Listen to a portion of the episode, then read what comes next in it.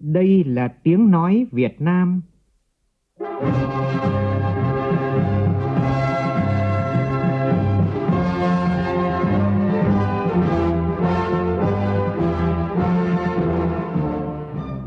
là tiếng nói Việt Nam, phát thanh từ Hà Nội, thủ đô nước Cộng hòa xã hội chủ nghĩa Việt Nam.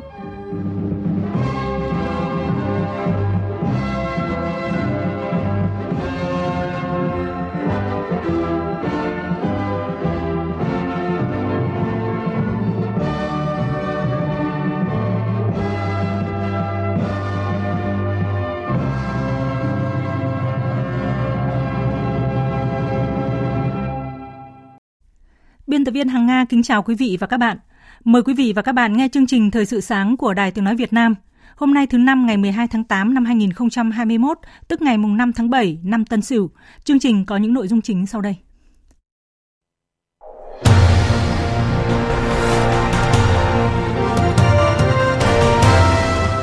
Thủ tướng Phạm Minh Chính khẳng định chiến lược vaccine của Việt Nam đang đi đúng hướng. Tổ đặc nhiệm về vaccine sẽ được thành lập để tiếp tục tìm nguồn nhập khẩu. Các ngân hàng thương mại cam kết tiếp tục giảm lãi suất, hỗ trợ doanh nghiệp gặp khó khăn do ảnh hưởng bởi dịch COVID-19. Bộ Công Thương khẳng định xử lý nghiêm hành vi đầu cơ tích trữ khiến giá phân bón tăng cao. Hơn 100 ngày kể từ đợt dịch lần thứ tư bùng phát tại các tỉnh phía Nam, hàng nghìn bác sĩ, cán bộ y tế trên cả nước lên đường hỗ trợ tuyến đầu. Trong chương trình có bình luận, tất cả cho tiền tuyến chống dịch. Trong phần tin thế giới, mối quan hệ vùng vịnh chuyển biến tích cực sau khi Qatar bổ nhiệm đại sứ của nước này tại Ả Rập Xê Út, Ai Cập và Libya.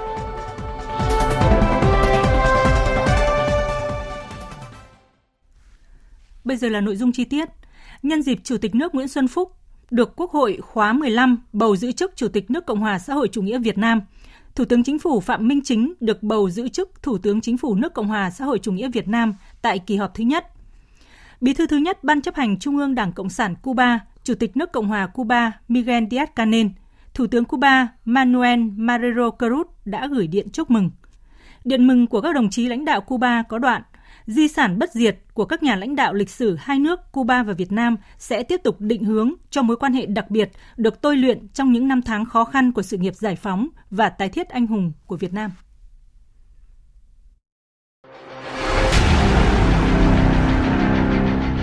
Đẩy lùi COVID-19, bảo vệ mình là bảo vệ cộng đồng.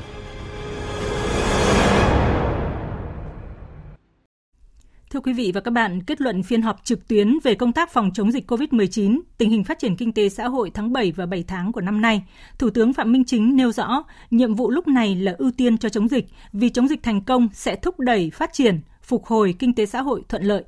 Tin của phóng viên Vũ Khuyên. Thủ tướng chỉ đạo các ngành các địa phương nhất là người đứng đầu căn cứ chức năng nhiệm vụ của mình tập trung chỉ đạo thúc đẩy mạnh đầu tư công, giả soát để ưu tiên vốn cho các công trình trọng điểm, nỗ lực khôi phục lại sản xuất ở các nhà máy doanh nghiệp, củng cố chăn nuôi, nuôi trồng thủy sản nhằm đảm bảo nguồn cung gắn với tiêu thụ sản phẩm, nghiên cứu thêm các biện pháp tháo gỡ khó khăn cho các doanh nghiệp, giải quyết khó khăn cho một bộ phận người dân, người lao động do dịch bệnh cương quyết giữ mạch lưu thông hàng hóa, đảm bảo lưu thông về tiền tệ tài chính, mạch máu của nền kinh tế, giữ vững cung ứng nguồn lao động, không để đứt gãy thị trường lao động.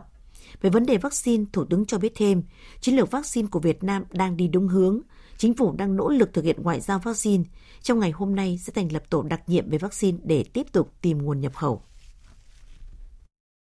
Tôi cũng đã điện đàm cho lãnh đạo 22 nước trên thế giới, rồi gửi thư và điện đàm với 10 tổ chức quốc tế để mà chúng ta tiếp cận vaccine. Tuy nhiên là cũng rất khó khăn. Khó như vậy nhưng mà chúng ta vẫn làm. Thành lập cái tổ gọi là đặc nhiệm về vaccine này, kết hợp cùng với lại các doanh nghiệp nữa. Các địa phương tiếp tục đi tìm cái nguồn nhập khẩu vaccine. Nhưng mà tôi cũng đề nghị là các cơ quan đơn vị địa phương là chúng ta phải cũng tiếp cận bình đẳng với các loại vaccine để chúng ta có nhiều nguồn vaccine. Thủ tướng nhấn mạnh, trong lúc vaccine còn khan hiếm thì phải đẩy mạnh việc phòng dịch, coi đây là biện pháp chủ yếu. Bộ Khoa học và Công nghệ, Bộ Y tế tạo mọi điều kiện thuận lợi để chuyển giao công nghệ sản xuất vaccine cũng như sản xuất thuốc điều trị COVID-19. Tối qua, Phó Thủ tướng Vũ Đức Đam, trưởng Ban chỉ đạo quốc gia phòng chống dịch COVID-19, chủ trì buổi làm việc trực tuyến của tổ công tác đặc biệt của chính phủ với lãnh đạo thành phố Hồ Chí Minh về công tác phòng chống dịch. Tin của phóng viên Phương Thoa. Chủ tịch Ủy ban nhân dân thành phố Hồ Chí Minh Nguyễn Thành Phong cho biết, Tình hình dịch COVID-19 trên địa bàn thành phố đã có những dấu hiệu tích cực ban đầu. Số ca mắc mới đi ngang, 81% số ca ở khu cách ly, khu phong tỏa, 19% sàng lọc tại bệnh viện. Đến nay, thành phố đã điều trị khỏi gần 63.000 ca. Thành phố đã siết chặt giãn cách xã hội theo chỉ thị 16, không để xảy ra tình trạng giãn cách xã hội hình thức hoặc chặt ngoài lòng trong. Thành phố rất là quan tâm tập trung cấp cứu để mà giảm ờ, ca F0 chuyển nặng đã phối hợp với Bộ Y tế để đưa vào hoạt động thêm 4 cái trung tâm hồi sức tích cực, quy mô là 1.750 giường. Chúng tôi đã nâng cao cái năng lực trung tâm cấp cứu 115 và thành lập các cái cơ sở cấp cứu vệ tinh của trung tâm cấp cứu 115 và kiện toàn cái tổ phản ứng nhanh cấp cứu tại từng phường xã thị trấn. Ghi nhận những nỗ lực của thành phố Hồ Chí Minh, Phó Thủ tướng Vũ Đức Đam nhấn mạnh, thành phố cần tiếp tục có thêm nơi điều trị các ca bệnh COVID-19 nặng, tiếp tục giảm số người tử vong, quan tâm tới một số người dân ở sâu trong ngõ chưa tiếp cận được gói an sinh. Riêng đối với lực lượng shipper, người giao hàng đang gặp khó khăn, thành phố cần có cơ chế về tín dụng hỗ trợ đối với những người làm việc trong lĩnh vực này. Cần xây dựng sớm và sẽ có thảo luận để chuẩn bị cho tình huống sau 31 tháng 8 khi mà chúng ta cơ bản đã tiêm được vaccine ở một tỷ lệ nhất định theo hướng nới lỏng dần cái sản xuất kinh doanh theo cái bình thường mới riêng của khu vực này. Nhưng mà bên ngoài thì chúng ta vẫn phải kiểm soát một cái vành đai.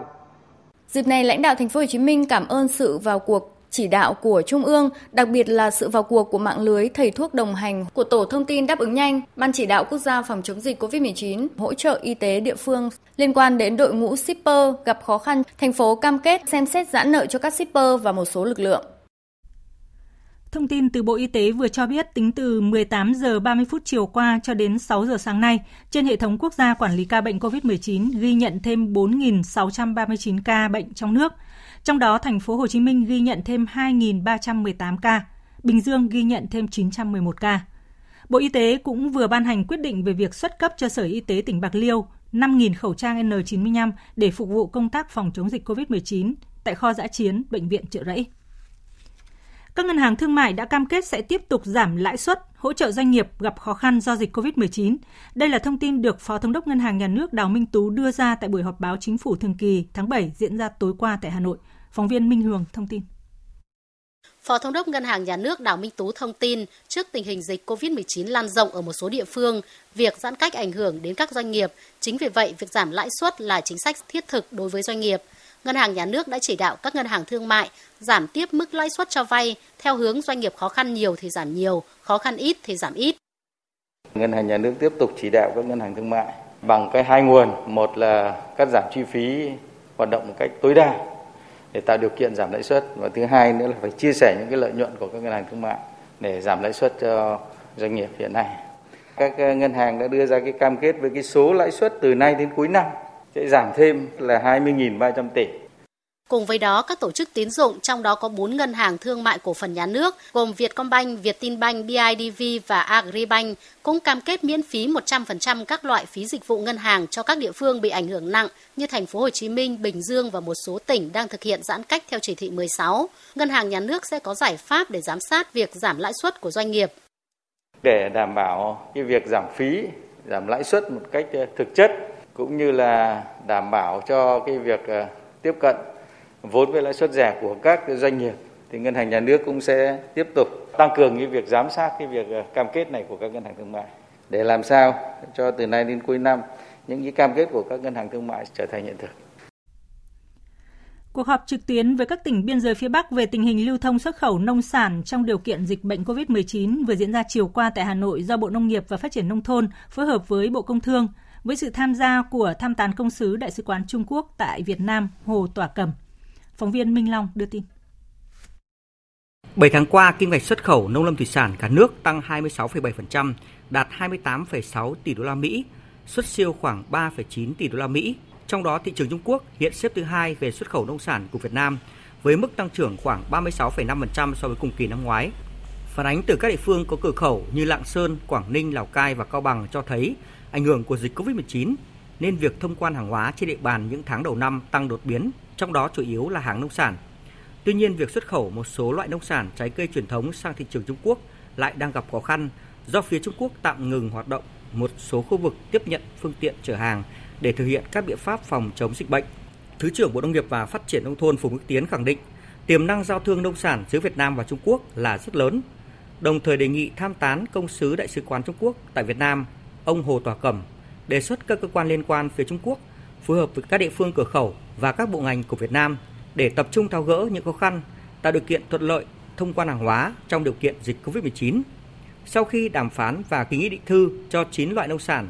thì quá trình đàm phán tiếp theo cho 8 loại nông sản nữa của Việt Nam đã được chuẩn bị đầy đủ về mã số vùng trồng, hồ sơ truy xuất nguồn gốc và đã gửi cho Tổng cục Hải quan Trung Quốc. Nhưng do ảnh hưởng của dịch nên việc này đang gặp khó khăn.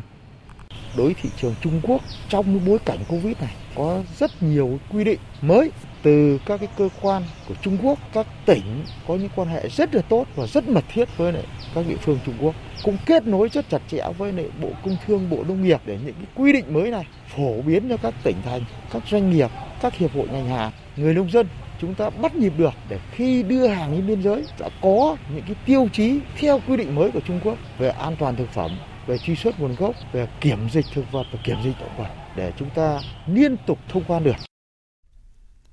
Vì sao giá phân bón tăng cao liên tục trong thời gian qua? Câu trả lời đã phần nào được làm rõ tại cuộc họp trực tuyến giữa Bộ Công Thương và Bộ Nông nghiệp Phát triển Nông thôn cùng với Cơ quan Quản lý Thị trường diễn ra hôm qua. Phóng viên Nguyên Long thông tin.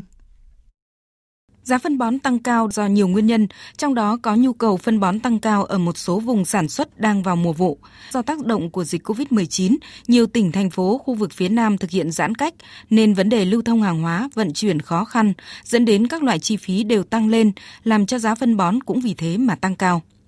Theo các doanh nghiệp, nguyên nhân căn bản của giá các mặt hàng phân bón tăng cao vẫn là do giá nguyên liệu đầu vào tăng cao và chịu ảnh hưởng bởi giá phân bón thế giới Ông Bùi Thế Chuyên, Phó Tổng Giám đốc Tập đoàn Hóa chất Việt Nam cho rằng, mặc dù Bộ Công Thương đã có đề nghị với các hiệp hội ngành hàng giảm chi phí logistics, cảng biển hay là lưu kho, song vẫn cần có các giải pháp hỗ trợ từ chính phủ nhằm ổn định thị trường phân bón trong nước. Thứ trưởng Bộ Công Thương Trần Quốc Khánh khẳng định đã yêu cầu các doanh nghiệp sản xuất trong nước giảm xuất khẩu và thực tế các doanh nghiệp đã giảm mạnh xuất khẩu phân bón trong thời gian vừa qua. Về biện pháp phòng vệ thương mại đối với phân bón TAP và MAP đó, đến kỳ giả soát tới đây thì chúng tôi cũng sẽ tiếp nhận ý kiến đề nghị của rất nhiều bên, bao gồm kể cả các nhà sản xuất phân bón cũng như là của các cái đơn vị kinh doanh nhập khẩu phân bón để đưa ra cái quyết định đúng đắn nhất trên cơ sở tuân thủ quy định của pháp luật Việt Nam cũng như là cam kết của chúng ta khi đã gia nhập tổ chức thương mại thế giới.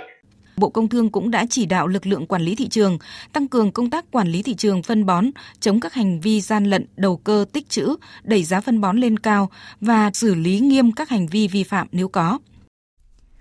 Đã hơn 10 ngày kể từ khi thực hiện chỉ thị 16 của Thủ tướng Chính phủ về việc cách ly phong tỏa một số khu vực trên địa bàn cửa khẩu quốc tế Cha Lo, huyện Minh Hóa, tỉnh Quảng Bình, nhiều hộ dân và lái xe kẹt lại tại khu vực này. Những người lính đồn biên phòng cửa khẩu quốc tế Cha Lo cùng với chính quyền địa phương đã cố gắng không để bất cứ người dân nào rơi vào hoàn cảnh thiếu bữa trong thời gian phong tỏa giãn cách do dịch bệnh COVID-19. Phản ánh của phóng viên Thanh Hiếu thường trú tại miền Trung. Những ngày qua, chính quyền địa phương, các đoàn thiện nguyện cùng bộ đội biên phòng đã hỗ trợ tiếp tế nhu yếu phẩm đến đồng bào trong khu vực cách ly, phong tỏa. Người dân rất yên tâm thiếu thụ còn lâu đi rồi thì ngày hôm nay có mấy anh bộ đội biên phòng à, tài trợ cho cảm ơn là các anh bộ đội biên phòng ở cửa khẩu cho lo trong thời gian dịch bệnh nó khó khăn nhờ các anh chiến sĩ biên phòng quan tâm giúp đỡ. Trong lúc mong dịch trôi qua để bọn em đỡ vất vả. Hình ảnh người lính biên phòng cấm đùng cấm gói khi gõ cửa từng nhà khiến người dân, các lái xe rất xúc động. Những người lính đồn biên phòng cửa khẩu quốc tế Cha Lo cùng chính quyền địa phương cố gắng không để bất cứ người dân nào rơi vào hoàn cảnh thiếu bữa trong thời gian phong tỏa giãn cách cho dịch bệnh COVID-19. Thượng úy Trần Hữu Ninh, đồn biên phòng cửa khẩu quốc tế Cha Lo cho biết. Anh em chúng tôi thì gửi đến bà con nhân dân ở khu vực uh, cửa khẩu đã có những cái ờ, suất cơm chia sẻ với những phần nào khó khăn cho bà con nhân dân trong uh, dịch bệnh với tinh thần là bộ đội biên phòng luôn sát cánh cùng bà con nhân dân để vượt qua khó khăn ờ, vất vả trong ờ, lúc này. Gần 10 ngày nay, khu vực cửa khẩu quốc tế Cha Lo ghi nhận nhiều ca dương tính với SARS-CoV-2, hàng trăm trường hợp F1, F2 phải cách ly, nhiều khu vực bản làng phải phong tỏa tạm thời. Tỉnh Quảng Bình đã chỉ đạo các đơn vị chức năng tại khu vực cửa khẩu kiểm soát chặt người phương tiện hoạt động tại khu vực cửa khẩu, thực hiện xét nghiệm nhân, nhất là với đội ngũ lái xe, người nhập cảnh từ Lào, người có hành trình từ vùng có dịch. Bộ Y tế vừa có văn bản gửi công ty cổ phần đầu tư và phát triển y tế An Sinh đề nghị làm rõ việc tranh lệch thổi giá máy thở tới 210% so với giá báo. Tin của phóng viên Thúy Nga. Trước đó, vụ trang thiết bị và công trình y tế nhận được thông tin phản ánh máy thở modem MV 2000 EVO5 hãng sản xuất Mekit Hàn Quốc được công ty công khai giá trên cổng thông tin điện tử công khai y tế.moh.gov.vn là 960 triệu 500 ngàn một máy. Tuy nhiên, tại cùng thời điểm báo giá, cùng loại, cùng hãng, một đêm máy thở này do phía công ty cung cấp cho các đơn vị là 455 triệu đồng một máy.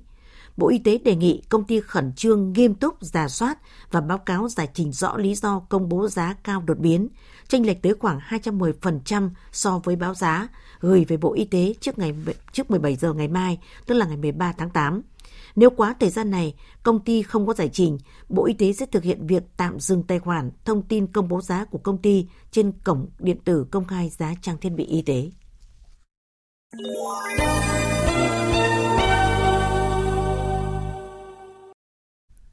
Chuyển sang phần tin quốc tế, Qatar vừa bổ nhiệm đại sứ của nước này tại Ả Rập Xê Út. Động thái này phản ánh quan hệ giữa Qatar và các nước láng giềng vùng vịnh đang ngày một ấm lên sau cuộc khủng hoảng ngoại giao kéo dài suốt 3 năm rưỡi. Trước đó, kể từ khi hòa giải, Ả Rập Xê Út và Qatar đã có những bước tiến ngoại giao tích cực hướng tới bình thường hóa quan hệ như nối lại các chuyến bay và mở lại biên giới trên bộ duy nhất của Qatar với Ả Rập Xê Út. Qatar cũng đã bổ nhiệm các đại sứ tại Ai Cập và Libya trong bối cảnh quốc gia vùng vịnh này đang nỗ lực tăng cường quan hệ với một số nước trong khu vực. Tổng thống Afghanistan Ashraf Ghani đã tới thành phố Mazar-i Sharif, miền Bắc Afghanistan, giữa lúc lực lượng Taliban đang đẩy mạnh tấn công tại đây nhằm tìm kiếm giải pháp giành lại quyền kiểm soát tại những khu vực đã bị Taliban chiếm giữ. Taliban hiện đã giành quyền kiểm soát 8 tỉnh trên khắp lãnh thổ Afghanistan chỉ trong vòng 5 ngày qua.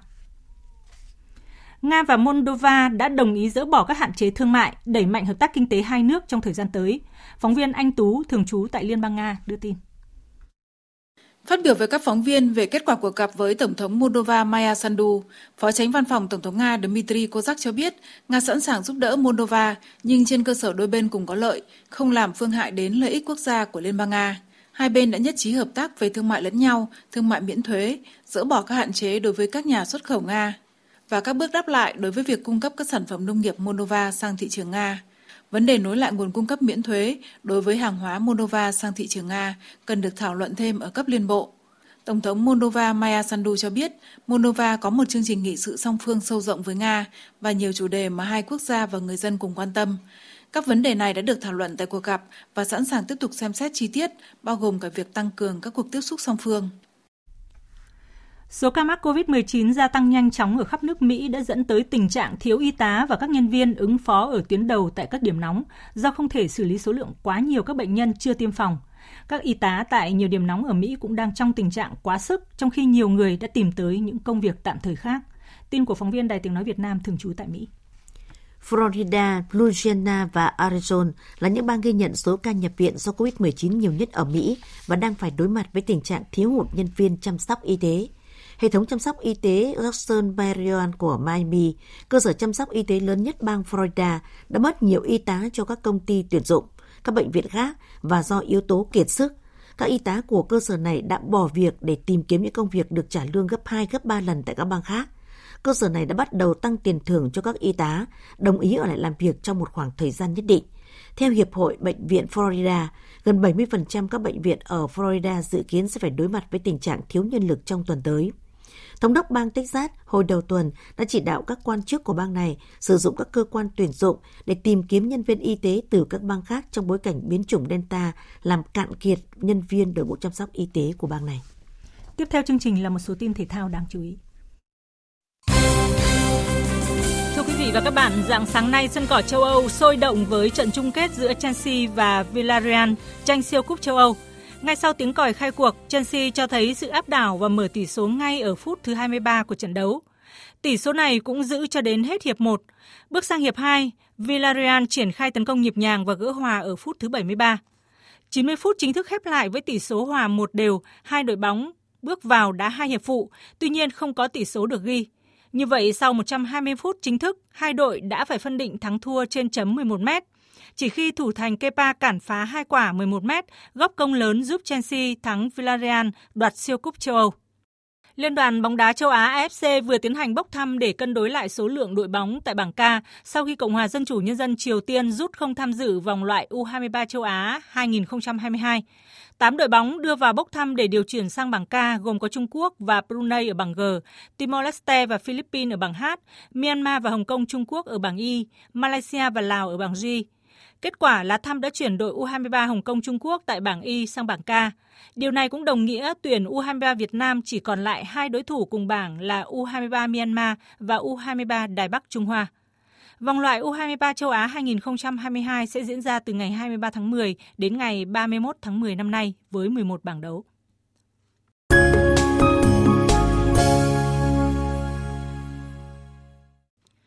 Thưa quý vị và các bạn, hơn 10 ngày kể từ đợt dịch lần thứ tư hoành hành khốc liệt tại các tỉnh phía Nam, đã có hàng ngàn bác sĩ, cán bộ y tế ở khắp nơi trên cả nước lên đường chi viện cho tiền tuyến, sẵn sàng đối mặt với những trận chiến không tiếng súng. Nhiều cán bộ ngành y, giỏi nhất, tâm huyết nhất đã có mặt tại tâm dịch, mang theo lời thề Hippocrates và một trái tim ấm dù chưa biết ngày trở về – Rõ ràng, để chiến thắng trong trận chiến khốc liệt với dịch hiện nay, bảo vệ lực lượng tuyến đầu, nhất là phòng tuyến y tế, là nhiệm vụ quan trọng nhất với tinh thần tất cả cho tiền tuyến thân yêu. Bình luận sau đây của biên tập viên Mỹ Hà qua phần thể hiện của phát thanh viên Phượng Minh. Tôi không chợp mắt nổi vì những hình ảnh đã gặp ba ngày qua. Đại dịch không khác gì cơn bão quét tràn qua những miền trù phú của đất nước, để lại cảnh xác sơ lạnh lẽo. Những phố phường không bóng người, chỉ có tiếng còi hú của cứu thương cảnh sát. Những cánh đồng bỏ hoang, cho dù đói, có thể ập đến bất cứ lúc nào. Đó là những dòng đầu tiên viết từ tâm dịch của bác sĩ Nguyễn Lân Hiếu, giám đốc Bệnh viện Đại học Y Hà Nội, khi ông cùng một đoàn bác sĩ điều dưỡng của bệnh viện vào tăng cường cho các tỉnh miền Đông Nam Bộ. Vị bác sĩ, đại biểu Quốc hội, dù dấu chân đã đạt tới những miền quê khó khăn nhất, đã không thể hình dung có ngày giặc Covid hoành hành ác liệt, đe dọa sức khỏe và tính mạng của người dân đến thế. Ông chỉ là một trong số hàng chục cán bộ chỉ huy của ngành y đang lăn xả tại mặt trận không tiếng súng trong hơn 3 tháng qua, không một lời than thở. Những ngày này, từ miền Bắc đến miền Trung, dầm dập những đoàn bác sĩ, điều dưỡng, chiến sĩ quân y lên đường chi viện cho miền Nam – Họ từ Hà Giang, Tuyên Quang, Yên Bái, Quảng Ninh, Hải Phòng, Hải Dương, Thanh Hóa. Cứ nhận lệnh là lên đường. Để lại ở hậu phương cha mẹ già, vợ, chồng và những đứa con thơ. Những chuyến công tác đột xuất ấy có thể là một tháng, có thể là lâu hơn, nhưng không ai hỏi ngày về. Bởi dịch vẫn đang khốc liệt và bởi những đồng nghiệp trước đó vẫn đang hàng ngày vất vả làm việc trong vô vàn khó khăn, thiếu thốn cùng thời tiết khắc nghiệt. Hàng ngàn bác sĩ vẫn kiên cường bám trụ, giành giật từng giây từng phút sự sống cho bệnh nhân, chia sẻ yêu thương để bệnh nhân chiến thắng bệnh tật rồi lại tranh thủ nghỉ ngơi lại sức trong những giờ thay ca. Không sợ khổ, không sợ mệt, chỉ sợ không cứu được bệnh nhân – chấp nhận vất vả về mình không một lời thở than. Sự hy sinh thầm lặng ấy đã khiến chúng ta, những người ở hậu phương thực sự cảm phục và trân trọng. Rõ ràng, khi số ca mắc vẫn tiếp tục tăng, số bệnh nhân tử vong do dịch bệnh chưa có dấu hiệu dừng lại, thì cuộc chiến không tiếng súng này còn cam go khốc liệt, đòi hỏi chúng ta phải có những giải pháp quyết liệt hơn trong việc bảo vệ lực lượng tuyến đầu để giữ cho mọi phòng tuyến sung yếu. Những giải pháp ấy phải được cụ thể hóa nhiều hơn bằng sự chung tay của cả hệ thống chính trị, của các địa phương trong cứu chữa bệnh nhân, tạo mọi điều kiện tốt nhất về vật chất và tinh thần để họ vững tâm chiến đấu với dịch. Thậm chí, dù đang phải căng mình chống dịch, ngành y tế cũng nên cắt cử một vị lãnh đạo ngành chuyên chăm lo sức khỏe cho lực lượng y bác sĩ tuyến đầu một cách khoa học tận tâm, phòng khi cuộc chiến chống dịch còn kéo dài những chiến sĩ ấy, dù không quản ngại khó khăn gian khổ, vẫn đang cần sự sẻ chia thực sự, sự tiếp sức từ hậu phương bằng trái tim chân thành và sự cảm thông sâu sắc.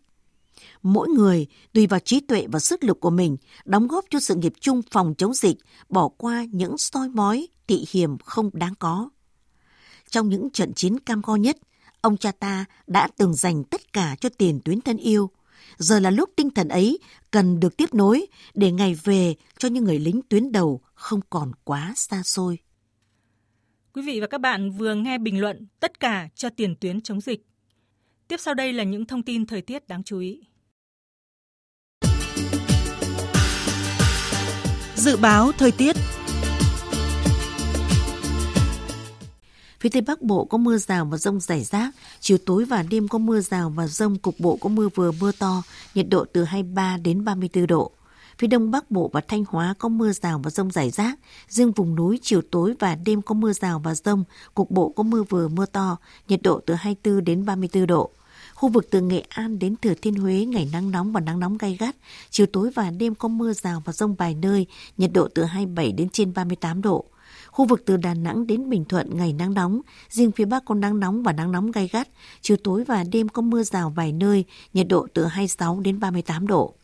Tây Nguyên có mưa rào và rông vài nơi, riêng chiều tối và tối có mưa rào và rông rải rác, nhiệt độ từ 20 đến 34 độ. Nam Bộ có mưa rào và rông vài nơi, riêng chiều tối và tối có mưa rào rải rác có rông, cục bộ có mưa vừa mưa to, nhiệt độ từ 24 đến 34 độ. Khu vực Hà Nội có mưa rào và rông vài nơi, chiều tối và đêm có mưa rào và rông rải rác, nhiệt độ từ 24 đến 35 độ. Tin dự báo thời tiết biển, Vịnh Bắc Bộ có mưa rào và rông vài nơi, tầm nhìn xa trên 10 km, gió Nam đến Tây Nam cấp 3, cấp 4. Vùng biển từ Quảng Trị đến Quảng Ngãi, từ Bình Định đến Ninh Thuận có mưa rào và rông vài nơi, tầm nhìn xa trên 10 km, gió Tây Nam đến Nam cấp 4. Vùng biển từ Bình Thuận đến Kiên Giang, sáng có mưa rào và rông rải rác, sau có mưa rào và rông vài nơi, tầm nhìn xa trên 10 km, giảm xuống 4 đến 10 km trong mưa, gió Tây Nam cấp 4, cấp 5 khu vực Bắc và giữa Biển Đông, khu vực quần đảo Hoàng Sa có mưa rào và rông rải rác, tầm nhìn xa trên 10 km, giảm xuống 4 đến 10 km trong mưa, gió Nam đến Tây Nam cấp 4, cấp 5. Khu vực Nam Biển Đông có mưa rào và rông rải rác, tầm nhìn xa trên 10 km, giảm xuống 4 đến 10 km trong mưa, gió Tây Nam cấp 3, cấp 4. Khu vực quần đảo Trường Sa có mưa rào và rông vài nơi, tầm nhìn xa trên 10 km, gió Tây Nam cấp 4. Vịnh Thái Lan có mưa rào và rông vài nơi, tầm nhìn xa trên 10 km, gió Tây Nam cấp 3, cấp 4. Vừa rồi là những thông tin thời tiết đáng chú ý. Trước khi kết thúc chương trình thời sự sáng nay, chúng tôi tóm lược một số tin chính đã phát. Khẳng định chiến lược vaccine của Việt Nam đang đi đúng hướng, Thủ tướng Phạm Minh Chính thông báo tổ đặc nhiệm về vaccine sẽ được thành lập trong hôm nay để tiếp tục tìm nguồn nhập khẩu. Các ngân hàng thương mại cam kết tiếp tục giảm lãi suất, hỗ trợ doanh nghiệp khó khăn do dịch Covid-19 theo hướng doanh nghiệp khó khăn nhiều thì giảm nhiều, khó khăn ít thì giảm ít, miễn phí tất cả các loại dịch vụ ngân hàng cho các địa phương bị ảnh hưởng nặng như thành phố Hồ Chí Minh, Bình Dương và một số tỉnh đang thực hiện giãn cách theo chỉ thị 16. Mối quan hệ vùng vịnh chuyển biến tích cực sau khi Qatar bổ nhiệm đại sứ của nước này tại Ả Rập Xê Út, Ai Cập và Libya. Tới đây chúng tôi xin kết thúc chương trình Thời sự sáng của Đài Tiếng Nói Việt Nam. Chương trình do các biên tập viên Thu Hằng và Hằng Nga biên soạn và thực hiện với sự tham gia của phát thanh viên Phượng Minh, kỹ thuật viên Nguyễn Mến. Cảm ơn quý vị và các bạn đã quan tâm theo dõi.